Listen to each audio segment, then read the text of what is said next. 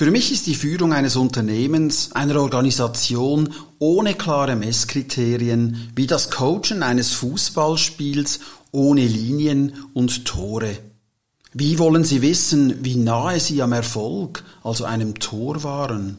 Wie sollten Sie wissen, wohin Ihr nächster Pass oder Ihr nächster Schuss gehen soll?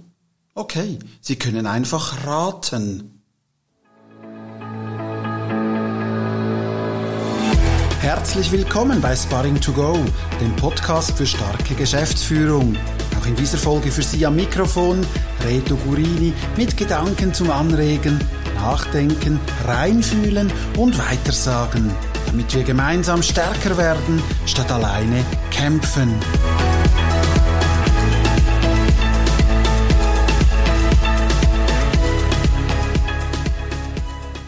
Ja, Führungspersonen und Geschäftsführer, Geschäftsführerinnen sind manchmal nachlässig, wenn es darum geht, formale Leistungsmessungen durchzuführen. Vor allem, wenn die Umfrage noch ungeplante Ausgaben bedeuten. Weitere Erklärungen sind bekannt und kriege ich immer wieder zu hören. Wir sind so ausgelastet im Moment, lass es uns im zweiten Halbjahr tun. Oder woher weiß ich, dass die Ergebnisse nicht verzerrt sein werden?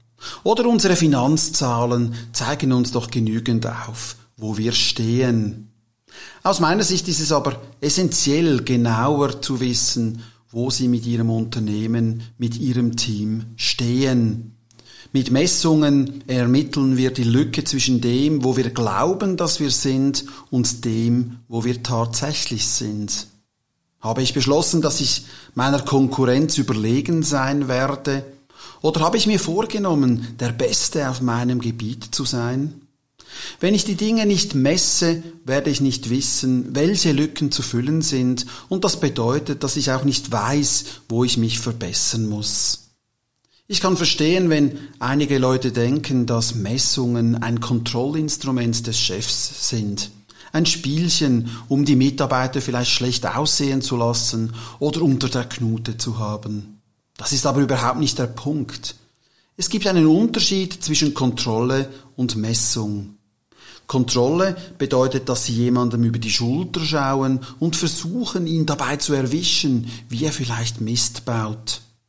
Messung hingegen bedeutet, dass sie Stichproben nehmen, um festzustellen, ob sie und die Menschen, die sie für ihre Organisation oder ihr Team ausgewählt haben, ihrer Vision nachkommen und wenn nicht, wie sie dem Ziel in Zukunft näher kommen können. Und da, dafür ist die Intuition einer Führungskraft eben nicht gut genug. Unternehmer sind dafür bekannt, dass sie nach ihrem Gefühl arbeiten. So haben sie in der Regel ihren Anfang gemacht. Sie hatten einfach einen Instinkt dafür, was Erfolg haben könnte. Ein Produkt oder eine Dienstleistung, die auf dem Markt fehlte, aber die Aufmerksamkeit der Menschen auf sich ziehen würde. Soweit, so gut. Wir alle bewundern Visionäre, die ein Händchen dafür haben, auf ihrem Gebiet große Erfolge zu landen. Aber wo stehen die Dinge Jahre später? Bringt ihre ursprüngliche Genialität immer noch die Ergebnisse, die sie einst erzielten? Wird es das auch in Zukunft tun? Die Ahnung oder das Bauchgefühl des Unternehmers reicht eben nicht aus, um das zu erkennen. Nun wäre es naheliegend, die Antwort in den Finanzzahlen zu finden. Die Finanzzahlen eines Unternehmens sind sicherlich wichtig und verdienen die Aufmerksamkeit jeder Führungskraft. Diese Zahlen werden auch von Stakeholdern, Eigentümer, Führungskräften auf und ab genauestens beobachtet. Sie zeigen den Unterschied aber nur zwischen schwarzen oder roten Zahlen. Aber diese Statistiken sind für sich genommen nur eine Momentaufnahme eines Quartals oder eines Jahres. Und wenn die Zahlen dann endlich jeweils vorliegen, sind sie dann schon mindestens sechs oder acht Wochen veraltet. Die Gewinn- und Verlustzahlen sagen nichts darüber aus, wo sie morgen oder nächstes Jahr stehen werden. Sie helfen Ihnen nicht dabei, einen zukünftigen Kurs zu steuern. Deshalb sind Finanzzahlen als Messgröße nicht gut genug. Als ich mein erstes Unternehmen gründete, hatte ich einen Traum, ein Gefühl dafür, was dieses Unternehmen sein sollte. Ich habe von frühmorgens bis in den Abend hinein viel gearbeitet. An manchen Tagen kam ich abends nach Hause, um Abend zu essen und ging dann zurück in die Firma, um bis 22 Uhr oder sogar bis Mitternacht zu arbeiten. Ich war erschöpft, vor allem wenn ich um drei oder vier Uhr morgens wieder aufwachte und über ein weiteres Problem nachdachte, das meine Aufmerksamkeit erforderte. Ich habe weiter hart gearbeitet und dafür gesorgt, dass jedes Detail auch richtig behandelt wurde. Doch eines Tages realisierte ich, dass harte Arbeit alleine nicht ausreicht, um erfolgreich zu sein. Glück zu haben ist leider eben auch keine Strategie, genauso wenig wie einfach auf das Beste zu hoffen. Wir alle schätzen die Momente, in denen wir aus dem Nichts eine Chance bekommen und der Wind in unserem Rücken zu sein scheint. Aber wir wissen auch, dass dies nicht mit einer gewissen Vorhersagbarkeit geschieht. Wir müssen sowohl durch die schwierigen als auch durch die einfachen Zeiten führen. Oder eben alles, was in einem Betrieb wirklich wichtig ist, muss gemessen werden. Jetzt kommen wir zur wichtigsten Frage überhaupt. Was sollen Sie als Führungsperson oder als Geschäftsführerin oder Geschäftsführer denn überhaupt messen? Zuerst möchte ich festhalten, dass es nicht mehr als vier oder fünf wichtige Messgrößen sein sollten. Sonst kann man sich in Nebensächlichkeiten verzetteln, von der Häufigkeit des Fensterputzens bis zum Preis von Büroklammern. Sie werden sich so sehr in Statistiken verlieren, dass sie nicht mehr wissen, was oben oder unten ist. Zudem hat mich die Erfahrung gelernt, dass es wichtig ist, die Dinge, die gemessen werden, müssen von allen Beteiligten glasklar verstanden werden. Hier sind meine drei großen Kennzahlen. Vielleicht möchten Sie ein oder zwei eigene hinzufügen. Solange es sich um für Ihr Business signifikante Benchmark handelt, ist es absolut okay. Ich starte mit der Kundenzufriedenheit oder der Kundenloyalität. Hier können Sie nicht raten. Sie müssen Ihre Kunden in regelmäßigen Umfragen eben fragen, was sie denken. Die aufschlussreichsten Fragen sind dann zum Beispiel, wie wahrscheinlich ist es, dass Sie wiederkommen und wie wahrscheinlich ist es, dass Sie uns Ihren Freunden weiterempfehlen. Jede Bewertung unter 90 Prozent ist für mich hier eine rote Flagge.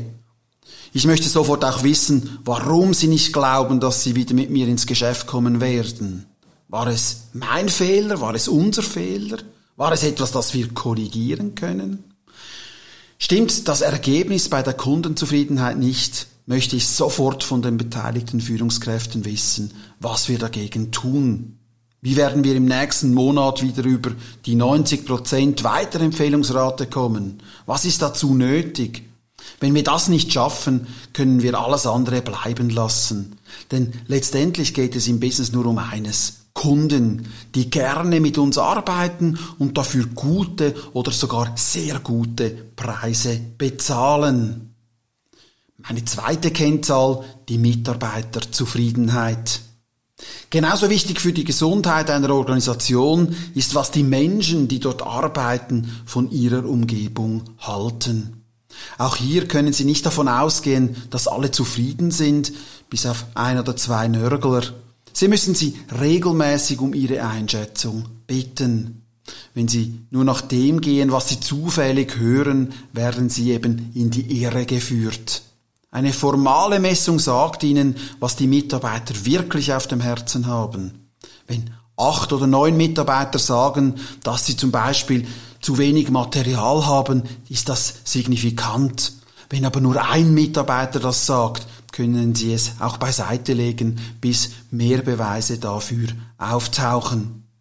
Nach vielen Jahren der Analyse von Mitarbeiterumfragen kann ich mit Gewissheit sagen, dass bereits ein Rückgang von nur wenigen Prozenten in der Mitarbeiterzufriedenheitsumfrage eine spürbare Auswirkung auf das Endergebnis des Unternehmens haben wird.